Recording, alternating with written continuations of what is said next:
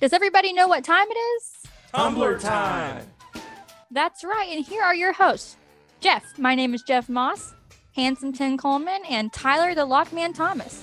Today on the podcast by Locksmiths for the Locksmiths, these guys will talk about machines, their tools, and power. This is the Three Tumblers.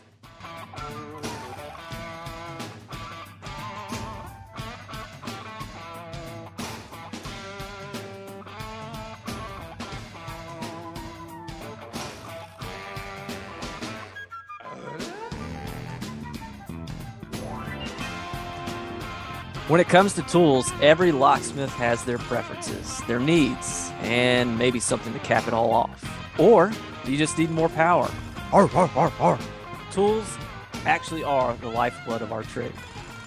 I'm going to start off with pinning blocks because I'm not a normal locksmith. I don't get to do all the fun stuff that Tim does and Jeff sometimes. I'm just focused on cylinders and cores. So pinning blocks, as expensive as they may be, are amazing. They hold the cylinder, they hold the core when you pin it, when you cap it. They help keep things organized. Jeff, you're in the shop a lot more than Tim, and you do a lot of what we do. Do you use any pinning blocks when pinning up or staking some sort of cap on a core or cylinder? Oh, yeah, all the time. Not for pinning necessarily, but always for capping. The press we have is old and it's not great to use, so I pretty much just cap everything manually. We also have one of the heavy blocks for staking top strips for peaks and Medeco and stuff. But yeah, and then also the dumping block, that's probably my favorite tool. The ones that came from Clearstar for dumping out, because we're always rekeying IC, and it's a great tool to have. Yeah. Who makes that one? Is that the A1 one? Well, it was a copy of the aluminum one, of the A1 that was somebody on Clearstar, your buddy, had made out of aluminum, but it looks exactly like it. It's great. I have a couple capping blocks here if I need to pin up a core, but for the most part, you know, I don't use it if I'm just, and I don't think you do either. You don't pin the core in the block. You hold the core in one hand and put the pins in with your other. But for capping it, certainly, I mean, there's really no other, either use a press or you use a block. It's a very important tool to have. Tim, you have every tool down there in South Carolina. Do y'all have any of the capping or pinning blocks? I don't know what the hell they have in South Carolina because I'm in North Carolina. But yeah, we do have a lot of tools, and we do have capping blocks, like the little, you know, Best A2 style. And that's how I actually capped a lot of, you know, ICs when I would pin them to start with, just manually, and take the little capping punch and hammer and all that good shit and put it in there, because I was doing one chamber at a time until I got used to it. But now we've got a lab capping press. But as far as, which I think that's going to be talked about next, but as far as pinning blocks, I hold the cylinder in one hand and grab pins with the other and put them in that way. Simple. Did I say South Carolina? Yes, you did. Oh, I'm sorry. I meant North Carolina. I'm north of the border. Thank you. Well, that brings us to our second point, capping presses. Tim just admitted he has a capping press and uses one. Jeff, do y'all have one up there in Cleveland? If you were listening 2 minutes ago, yes, we have one, but I don't like it. We have the A1 press that has... it's pretty old. It has a 140 and a 150. You have to swap them out. So if you're doing peaks, you have the 140 capper. And if you're doing everything else, you have the 150. But typically, you know, I just cap them by hand. So is that the red one or the green one that you have? Neither. It's really old. It's black. Oh. The red one is the one that Best sells that is made by somebody else. The green one is the cap saver, which you have, I believe. So does yours use the strips or individual caps? Like I said, it's old. It just uses individual caps. Okay. I'll get you a picture. It's beat up. It's. I think it was the cap. I don't even remember what they called it. It was like the, I don't know. I need help comprehending because I'm misplacing South Carolina, North Carolina, and not listening to 2 minutes ago. Gentlemen, as far as key origination, Tim, what do y'all use mainly in the shop? What machine? Well, the main thing that we use on a regular basis that we have both in the shop and on the trucks for Schlage and Kwikset, we have the ProLock Blue Punches. I love those things. They're awesome. We only have one punch for A2 right now. And my boss is on the lookout for some more. They're like $1,200 a piece, you know, brand new. So if you can get one that's in good shape for a little bit less than that, that's awesome. But yeah, we have that for, you know, Schlage, Kwikset. We have a Keymark one. I've never tried it, but I want to. Then from that, we have, you know, of course, the 1200 Blitz that we just can swap out cutters and cards and everything. Then we have a 1200 Blitz that we keep normally dedicated for Sargent, but just the other day we were doing a bunch of keys for an emergency rekey for a corporate customer of ours, and we pinned up some test cylinders, and all the keys that I cut on the Blitz were rubbing really, really badly, and I cut it dead on. We put them on one of our LKP laser key products machines that we normally use for engraving, and cut the key on it, and that key was so smooth you could literally put it in the cylinder, flick it with your finger, and it would spin almost an entire turn. That's how smooth it was. So we use those. We've got a HPC Quicksilver that is kind of cantankerous sometimes, and a couple other LKP machines. Oh, and for Medeco, we have the original Medeco machine, which is loud and noisy, and whenever it's going, nobody else can hear what the hell's going on in the shop. I think I need one of that for one of those machines for when people are on their phone up front on speaker. We just need a machine like that. So can you record? Can somebody just record me that sound, and I can push a button and just blare out people when they won't get off the phone? Because that would be awesome. Tim, what did you describe the sound as? A vacuum cleaner giving a blowjob to a blender. There you go. Jeff, what do you use up there in Cleveland? So we have two Blitzes, one 1200 that's dedicated for Sargent and Corbin. We have a Blue Punch for A2, and we have a Freeman KX1 that's dedicated for Pete's. We do not have a high security originator. We have two high security duplicators. We have our old bit key machine, and then just the regular duplicator, Bravo 3, tubular duplicator, and code cutter as well. Yes, I would like to mention we have an Ilco, or is it Ilco or Silca T10 crown machine for tubular keys, so you can duplicate or originate. Well, if you're watching this on YouTube, if you go to this very channel, there is a video called the Cutting Room Tour, which is our cutting room at the shop here in Atlanta. Majority of that is ITL, which I love, but it does a majority of our Medeco stuff, high security. But I just got notification that Rytan, I had to make 6 custom punches for us for our various Medeco keyways, and that should be shipping pretty soon. So I'm with you there, Tim. I don't like the ProLock, the blue ones, but more power to you if you do like them. I prefer the dial, and that's what Rytan makes, and that's what they're making for me. So that's going to be hopefully our bread and butter coming up. But well, Tim always says that I should record these tidbits of information, but I never think of them. But that just reminded me of one thing. A lot of people don't realize that the old best punches, over time, they do get harder to use, but that's because there's a die in there that cuts the key. It wears down over time, but that die is 4-sided.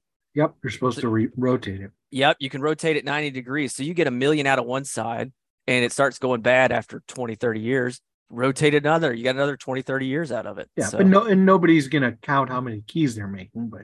Well, I know, but it starts getting bad, and you're like, oh, shit, I got to get a new one. No, you don't. You just got to rotate that die 90 degrees. Well, and that's one thing with the blue punches. Is what Jason was showing me the other day is that you can actually take like some cover screws off of it and recalibrate it for the slide. So if you notice that your slide's cutting, you know, off more and more or whatever, you can take the cover off. And he explained the whole thing. I didn't actually do it, but you can recalibrate those. So if your slide's off, you can recalibrate it and it'll punch out as new. And I'm telling you guys, when I'm doing a rekey job or something and somebody says, yes, I want 15 keys for my house, and I only rekeyed like 5 cylinders, which happens, then I can sit there and cut out 15 keys in a third of the time or even less than it takes me to do them on the HPC. Oh, for sure. And I wish we had a blue punch for Schlage, but we don't. I just thought of another tidbit. With punches, you never have to worry about the spacing. It's always set by the carriage. So you really only ever have to adjust the depths. So another reason that punches are superior. Yeah. Yeah. I mean, when I first kind of got into all this, I was thinking, you know, oh, I need a 1200 Blitz, you know, everything. Now I'm thinking if I had that to do over again, and I think we'll talk about this in a future episode, but if I had it to do over again and like go out on my own and start from scratch, I would buy the 1200 punch instead of the powered machine. Definitely. Any other final points, gentlemen? All right. Well, there are so many tools out there that can make your jobs go faster. And since time is money, that's a great thing. But sometimes you just need more power.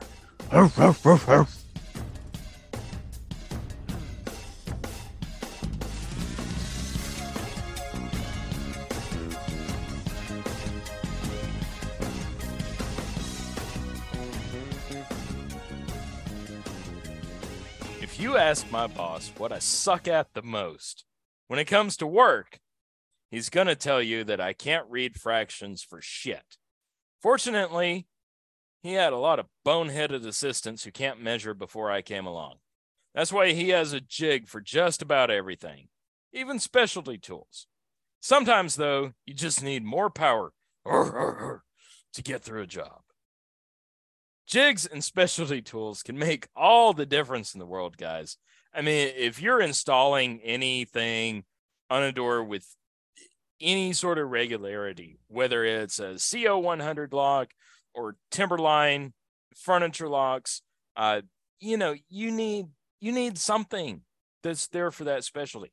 I don't know if you guys have ever done like a fresh install of Timberline stuff, but you need that specific 19 millimeter Forstner bit to make the right diameter hole so it looks right. Even though they do have the little bezels that you can put in there, you know, if you're doing a fresh install, do it right. Make it look good. Jeff, what kind of specialty tools or jigs do you use, like in the shop, or do you? None really, but I will say that there's a couple older school tools for automotive as far as like putting face caps on and holding GM locks to stake the sidebar, you know, little things that makes the job a lot easier.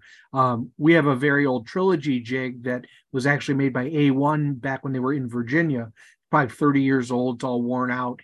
There's another aluminum jig that had been sitting on a shelf for years that doesn't clamp onto the door, but it fits into the 2 1/8 inch bore so that you can drill a couple of the other holes for the Trilogy. So that's been used more lately. Other than that, you know, some of the guys just freehand, you know, sometimes, you know, it depends. One of the couple guys have the older red Kwikset jigs that work really well. Even if the handles come off, you use a pair of vice grips. We did a job where we had to put some lorry deadbolts on the bottom of a door, and that thing worked great. You know, it just, you know, I don't have to drill things too often. So I do have my own, just a basic DeWalt deadbolt install jig. Sharp drill bits are more important, I think, than a jig. Oh yeah. Yeah. Drill bits are amazing. Tyler, when you were out in the field doing stuff, what was like probably the most useful jig that you had? I'm going to mess up the number, but I think it's the Hit 111. Is that it, Jeff? Sounds right. Yeah, it's the for the through bolts on cylindrical lever sets, either 12 and 6, I can't. You know what I'm talking about. 12 and 6, 12, 6, 9 and 3, and then it had the two. It has. Yeah. I've got one on the truck. Yeah. Yeah, for the Corbin Russell's ones. Yeah, that we still have one. We have two actually. We wore the other ones out before they made the model with the replacement bushings.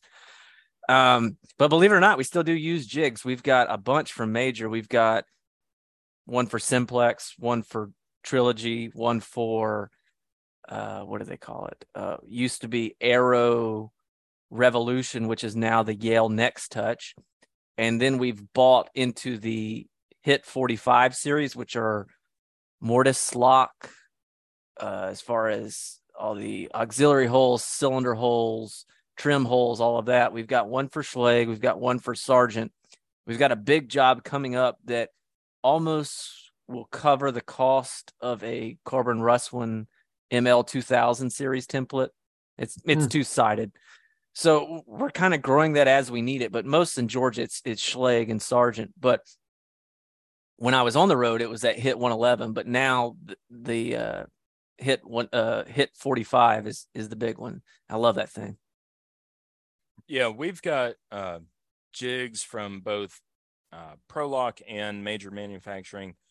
Like the for Alarm Lock, we don't do a lot of new Alarm Lock installs. Unless if the customer specifically requests it. We're more of a Schlage CO100 type shop. And we've got two jigs for the CO100. We've got the one for cylindrical, and we've got the one for mortise body installation. One day we will talk about the CO100, but I love it. I love installing them. And I can do a fresh install on a slab door in less than 45 minutes with those jigs.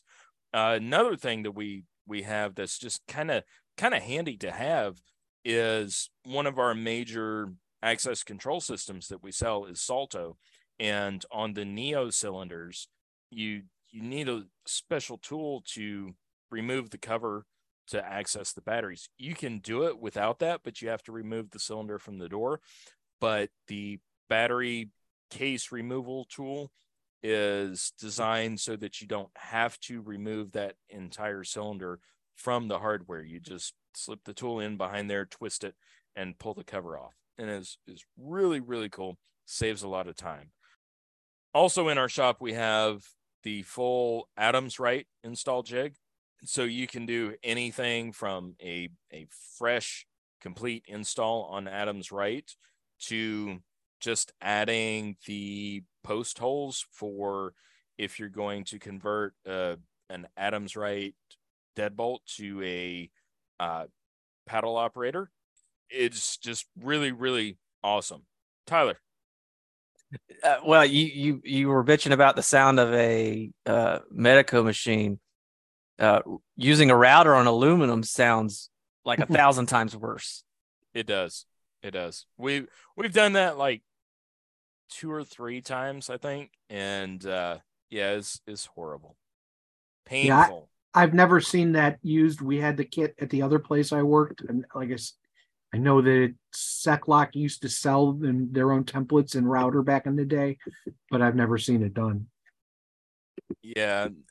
Like I said, it's most of the time guys are just cutting them in with, a saw or a Dremel or whatever I would never do any fresh install without a jig. I mean, I have for exit devices and stuff, but anything precise like that, like Adams Rite, I just don't trust myself to do it without a jig, because then everything's aligned and it comes out. At the very least, you can fudge it out to make it look like it came that way from the factory. Yeah. So I want to say something about installation, something that I know I haven't experienced it, but I've read about it. And maybe we could talk about it on another episode is I see a lot of the contract hardware type companies do pre-installation where you buy the doors.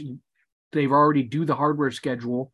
They mount everything to the door. So when and put it on a pallet, ship it to the job site so it's ready to be installed. And I guess I'm just curious if anybody had ever dealt with that, seen that. You know, I guess if their guys are installing it, you know, it's easier for them. If you're the ones, you know, we don't get to do much fresh installation stuff. So it's just, you know, it seems like that would be great for a school that's being built or something.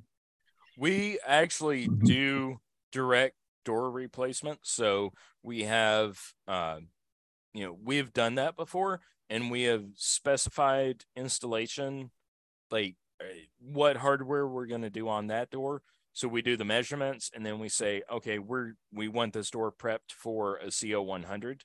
And then when it gets there, when we go pick it up from the distributor and take it to the place, we hang it, and we literally just through bolt the lock onto the door, and we're done with it. That has happened once, because the other like 3 or 4 times we could have done that, we kind of forgot. And so we had to do an install on a slab door, but we made it work and it looked good. But yes, having it pre-prepped from the door manufacturer is very, very nice, very convenient. All right. So the next thing is, it sounds really simple, like too simple, but having a tool bag. I mean, having a bag of your most common tools that you can just grab out of the truck and take with you on any residential, commercial, access control, or safe job, you know, whatever your scope of work is, you have all your tools that you need for that.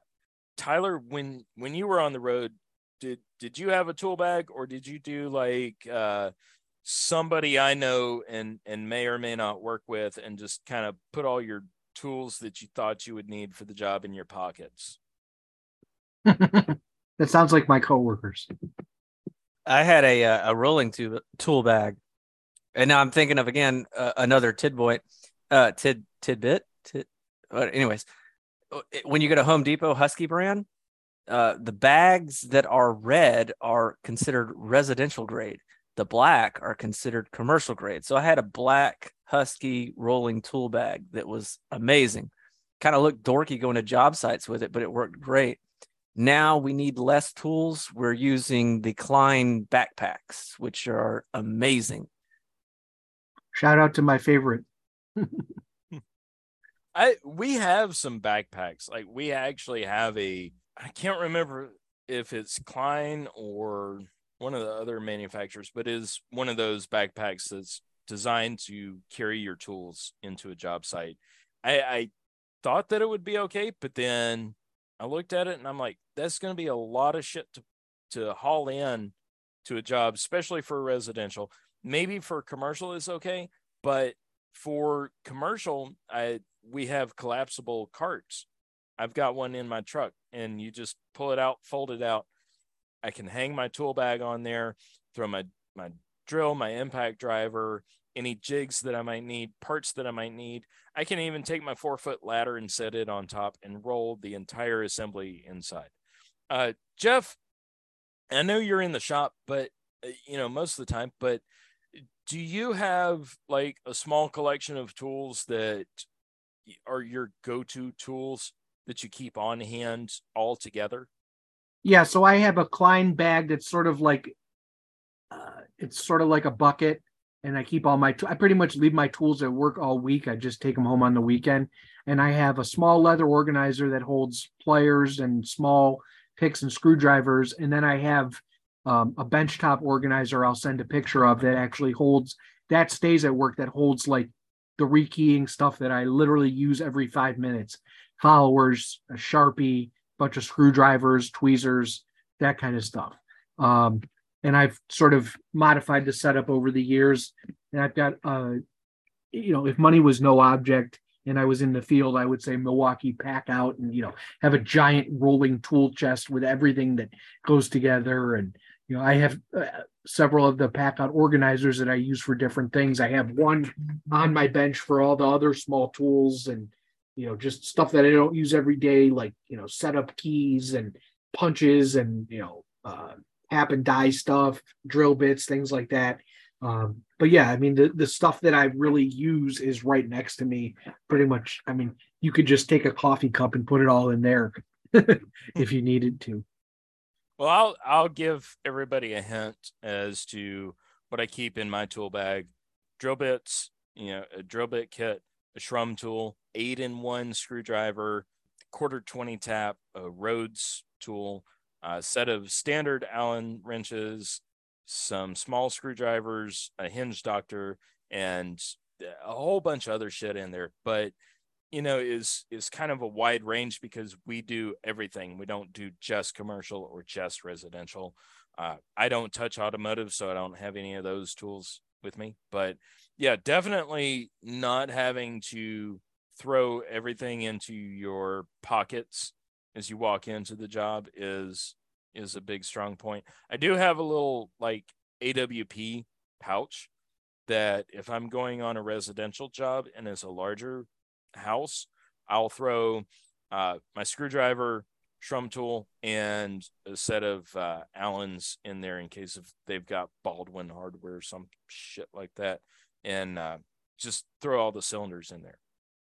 Sometimes though, like the regular tools that you have just literally don't cut it, and you have to upgrade while you're on the job. I will never forget the one time that I was doing this job for like, I don't know, maybe 2 months, and we were on an access control install job, and we had to run wire to the electric strike through a cinder block wall, and it was concrete filled, and the door frame was concrete filled, and we had the Milwaukee cordless drill, which I do have to say, before starting where I work now, I was more partial to DeWalt. I still like DeWalt, but I also really like Milwaukee because that's all we have. But anyway, we were using the Milwaukee drill and doing the hammer drill thing, and we wound up breaking the drill. And so we just took a lunch break, went to Lowe's, and grabbed a Bosch actual big corded hammer drill from Bosch. And that thing stays in my truck because I'm the one who does all the safe bolt downs and everything for installs. But there are times that you just, your tools that are great for everything just don't work anymore, or for that job, or you break them on the job. Jeff, do you have an example of when something that normally works just doesn't, and you need to go with something that has more power? I mean, I would say the drill, like I've got a DeWalt drill at home and it's okay, but when I upgraded to a DeWalt Milwaukee, it's, you know, night and day. I don't have to charge the batteries. The thing just works like butter. You spend a little bit more, but it lasts longer. And I'm going to talk more about this in my next one in my block, but you know, there's sometimes you just need a tool to finish the job, you know, like key machines. I mean, you want to buy good stuff that's going to make the best possible keys. You know, you don't want to shortchange yourself for a few, you know, if it's a small price difference, get the right thing. You know, that's my opinion. Yep. Tyler, what's the most expensive tool that you have ever had to buy on the fly? I don't right now. I remember the only thing that comes to mind, I remember one time I was out to survey something and I needed to get into something that I didn't have on hand. I had to go to a Kroger in the same parking lot and buy a $4.99 screwdriver. I mean, that's the only thing I can think of. You didn't have a fucking screwdriver with you? I take that back. I remember now. I was at a bank job years and years ago, and they thought it was a lock culprit. What it ended up being is that the closer, the latch speed was not fast enough for the door to latch. But there was fortunately an auto parts store nearby, and I had to go get a brand new set of Allen wrenches, and they are now in our pinning room. So to answer your question, $30.99, something like that. I think the Bosch hammer drill cost us cost my boss like $300 or $400, something like that, plus all the drill bits and everything. But yeah, I mean, sometimes you just have to go and there it is. That's it. That's the screwdriver I had to buy for $4.99 at Kroger. And how many years ago was that? Six.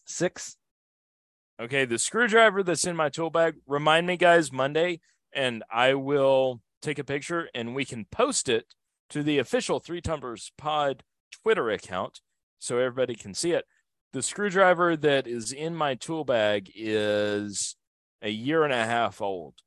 Bought brand new, put in my tool bag. I didn't like it when I first got it, and I'll send you a picture, and everybody can, all of our two listeners can say how badly it needs to be replaced now. All right. So is there anything else that y'all want to say about having tools that make the job just go faster, or that you need to have on hand, or literally carry your tools to the job?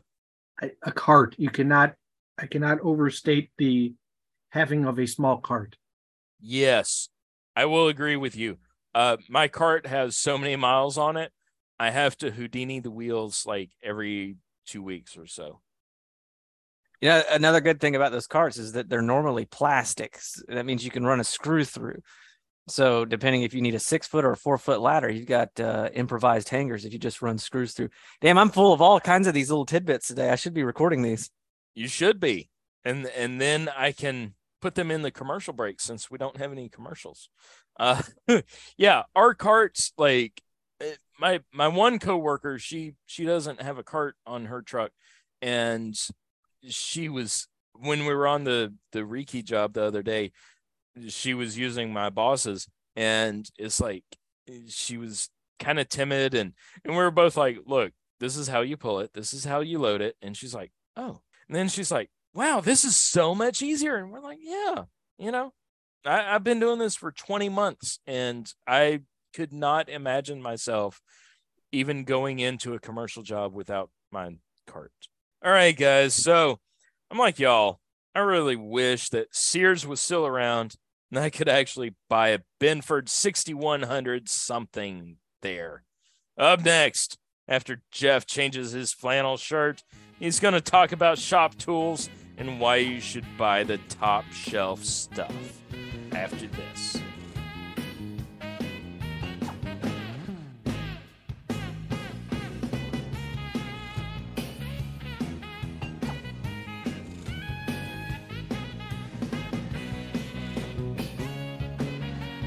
Are you on the rag? Do you need one? Or did the other guy just use the last one?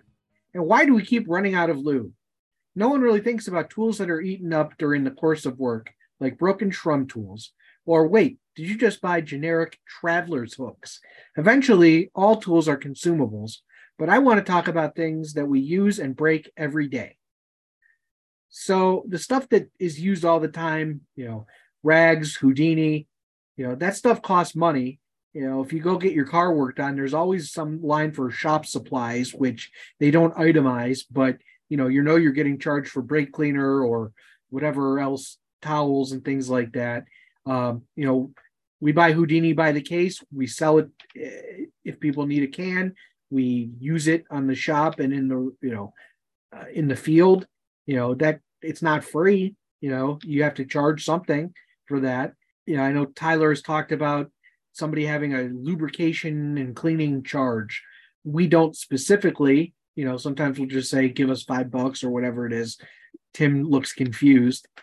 So what are your thoughts? You know, if you, obviously it's different when you're out in the field because you still have to charge to get there. You know, do you have a line for shop supplies and that sort of stuff? Or we actually, like we discussed in the pricing episode, we itemize everything. And clean and lube is one of those items, and it's $10. You know, if we lubricate one cylinder or we lubricate 50 cylinders or a combination of cylinders, lock bodies and hinges, it's $10 for the invoice, you know, and we also have started adding a charge for like you said, shop supplies, even out in the field, when we have to use cutting wheels or buffer pads, because cutting wheels for die grinders and Dremels, they're expensive now. And so you have to charge for them. Tyler? No, I agree with what both of you say. You have to be compensated for what you're expending. We just raised our prices Friday to reflect that, especially we got a little bit heavy based off of what we discussed in the pricing episode as far as jobs that typically require consumables, fresh installations, for example. You're not always using a brand new drill bit, but you have to factor in that, you know, every 5 or 10, it's time to get a new drill bit, new hole saw, something like that. So you have to cover your butts. Yeah.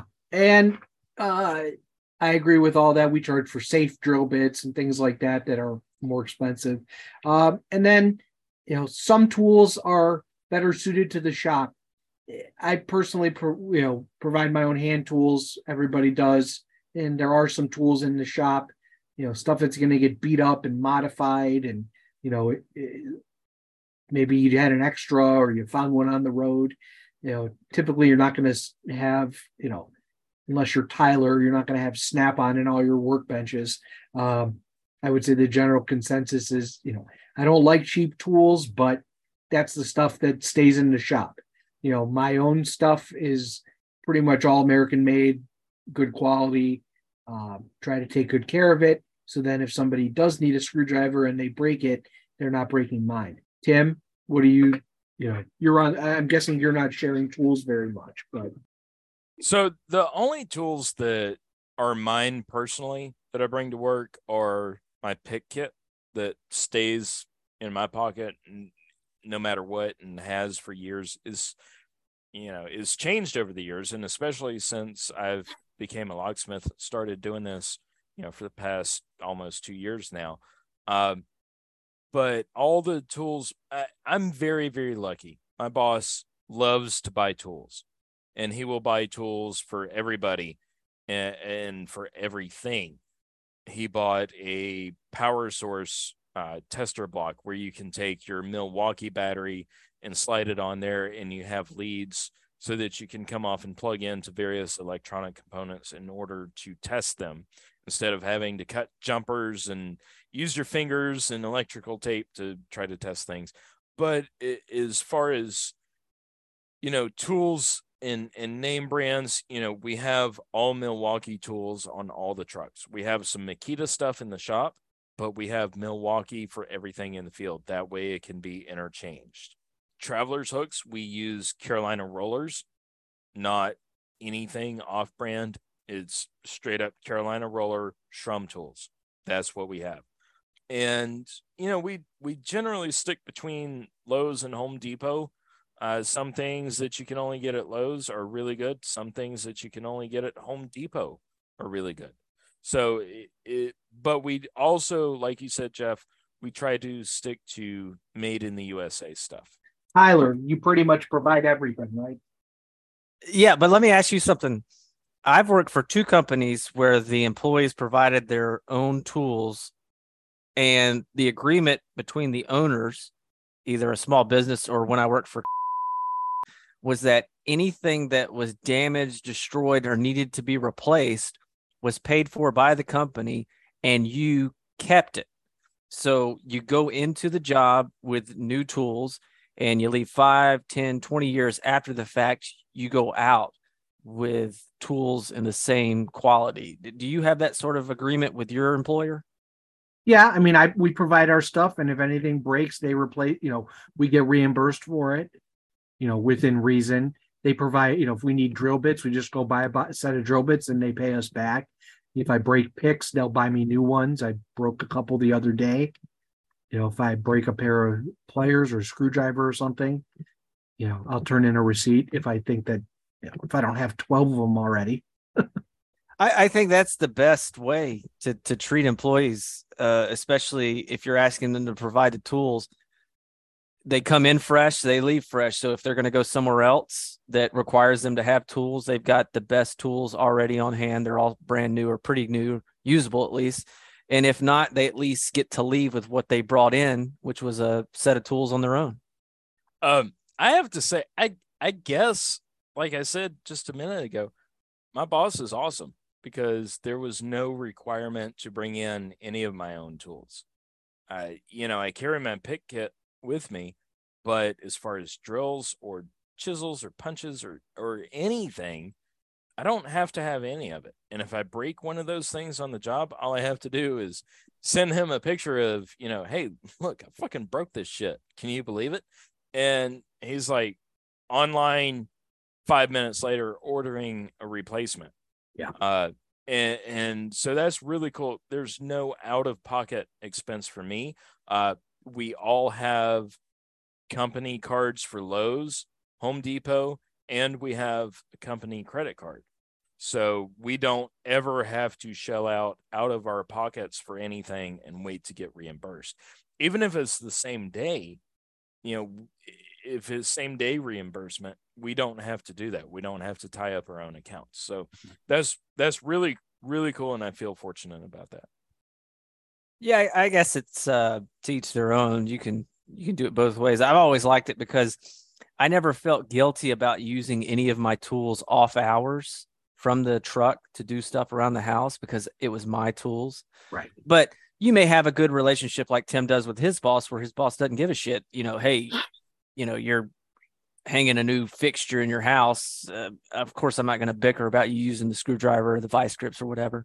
I mean, your mileage may vary, but it's all case by case basis. But I can see both sides. Okay. And then my last point, and we sort of talked about this, I don't buy cheap tools. I buy what I can afford, good quality, and I know that it's going to last.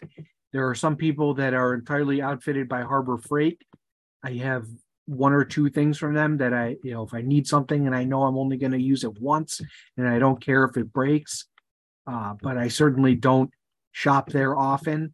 I don't like pretty much anything that they do, especially with, trying to make brand names very similar to, the actual legit name.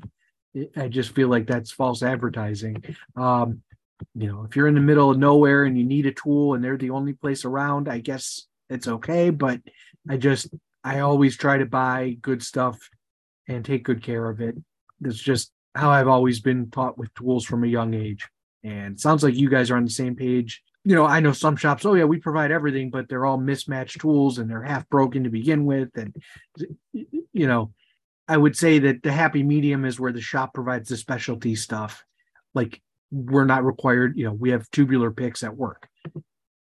No, none of our guys have their own. Usually really don't need it. If you need one, you take the one from the shop. Mortise, cylinder taps and knockout punches for file cabinets and stuff like that. If you need it, you borrow it and bring it back. And I always try to take good care of other people's stuff because there's nothing more that makes me nuts is when somebody borrows my stuff and then I get it back and it's, in worse shape. So that's just common sense. You have irritated the tool gods. You must now be smeared with the holy grease of disdain. I do have, three of every tool pretty much, but I'm waiting to get some more picks because I broke a bunch of them recently. And the HPC picks aren't, they're middle of the road and they're fine for what I do. And again, they break. So you want something that's going to be reasonably priced to replace them because you're going to break them again. It's just how it is. Well, I'll say this. I agree with you. We all have our brand preferences. My buddy Wayne Winton, he's a big Milwaukee guy. I like Milwaukee for a lot of things, but not everything. I like Buck Brothers chisels. I still think they're the best, and they're the cheapest at Home Depot. They're very easy to keep up with. Vice grips, I don't go with Milwaukee. I've got a lot of Craftsman tools, a lot of Snap-on tools. But yeah, I agree with you. I like to find what's best and buy it. I don't care what it costs. Sometimes I come out ahead. Sometimes I lose my ass. Buck Brothers, for example, used to have a 6-in-1 orange screwdriver at Home Depot that only cost $2.99. I love the shit out of that thing. I had like 20 of them. It just kind of depends.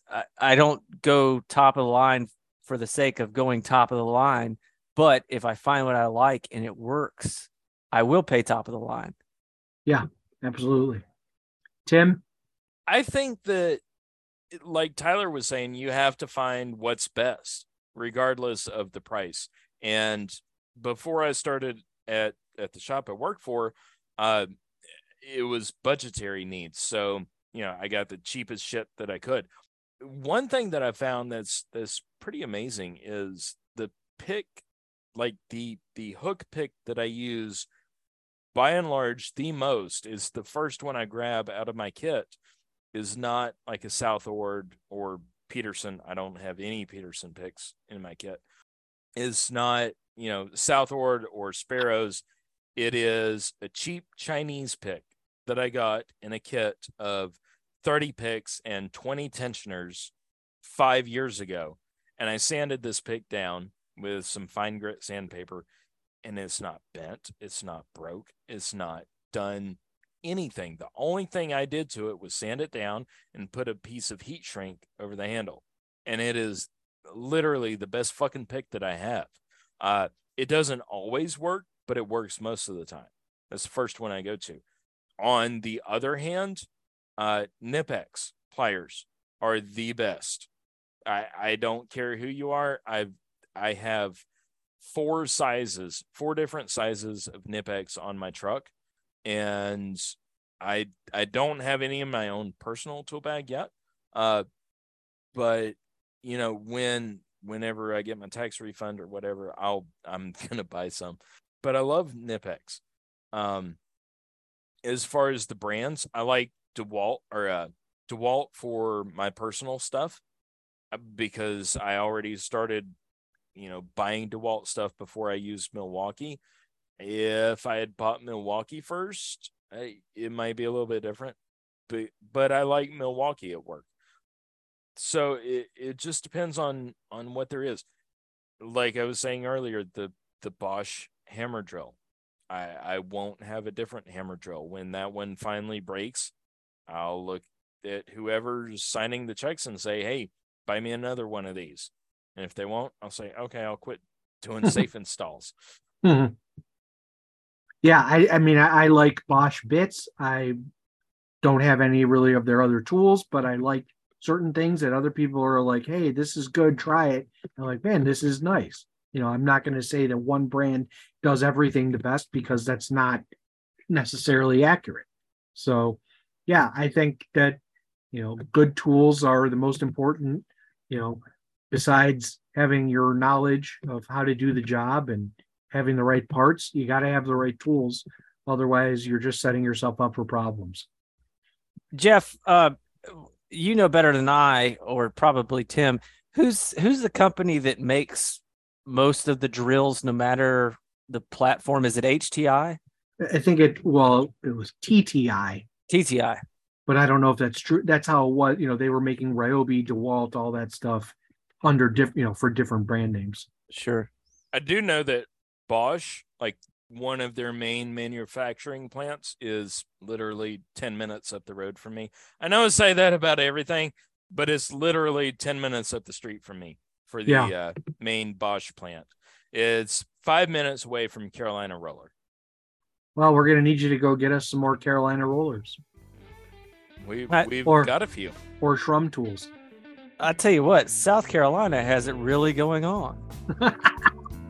I don't know what the hell's in South Carolina, just what's up here in North Carolina. Damn. He's got to give you a hard time. All right. Well, I know that none of us are blonde, but you should just imagine us strutting down the catwalk, showing off the latest in spare parts fashion.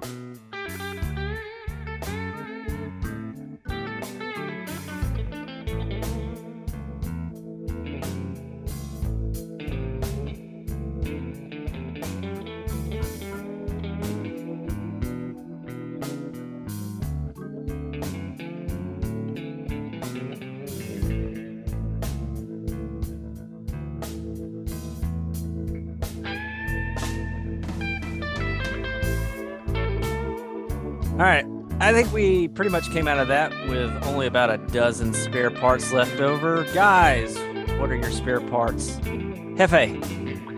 The guy with the 1948 Buick picked up his handle, told him that it couldn't be done. And then after he picked it up, he told us, oh yeah, it came out of a junkyard. They had to cut it off the car. Well, no wonder the whole thing was rusted inside. Just, I wish people would give us the whole story before we messed with something, because it was a waste of time, although he did pay us for the keys that we got. You said 1948? Yeah. Wow. Handsome Tim, how about you? All right, so in some piece of news that in no way reflects a show that we may or may not have been referencing all of this episode, Tim Allen has announced that he will return as the voice of Woody for Toy Story 5.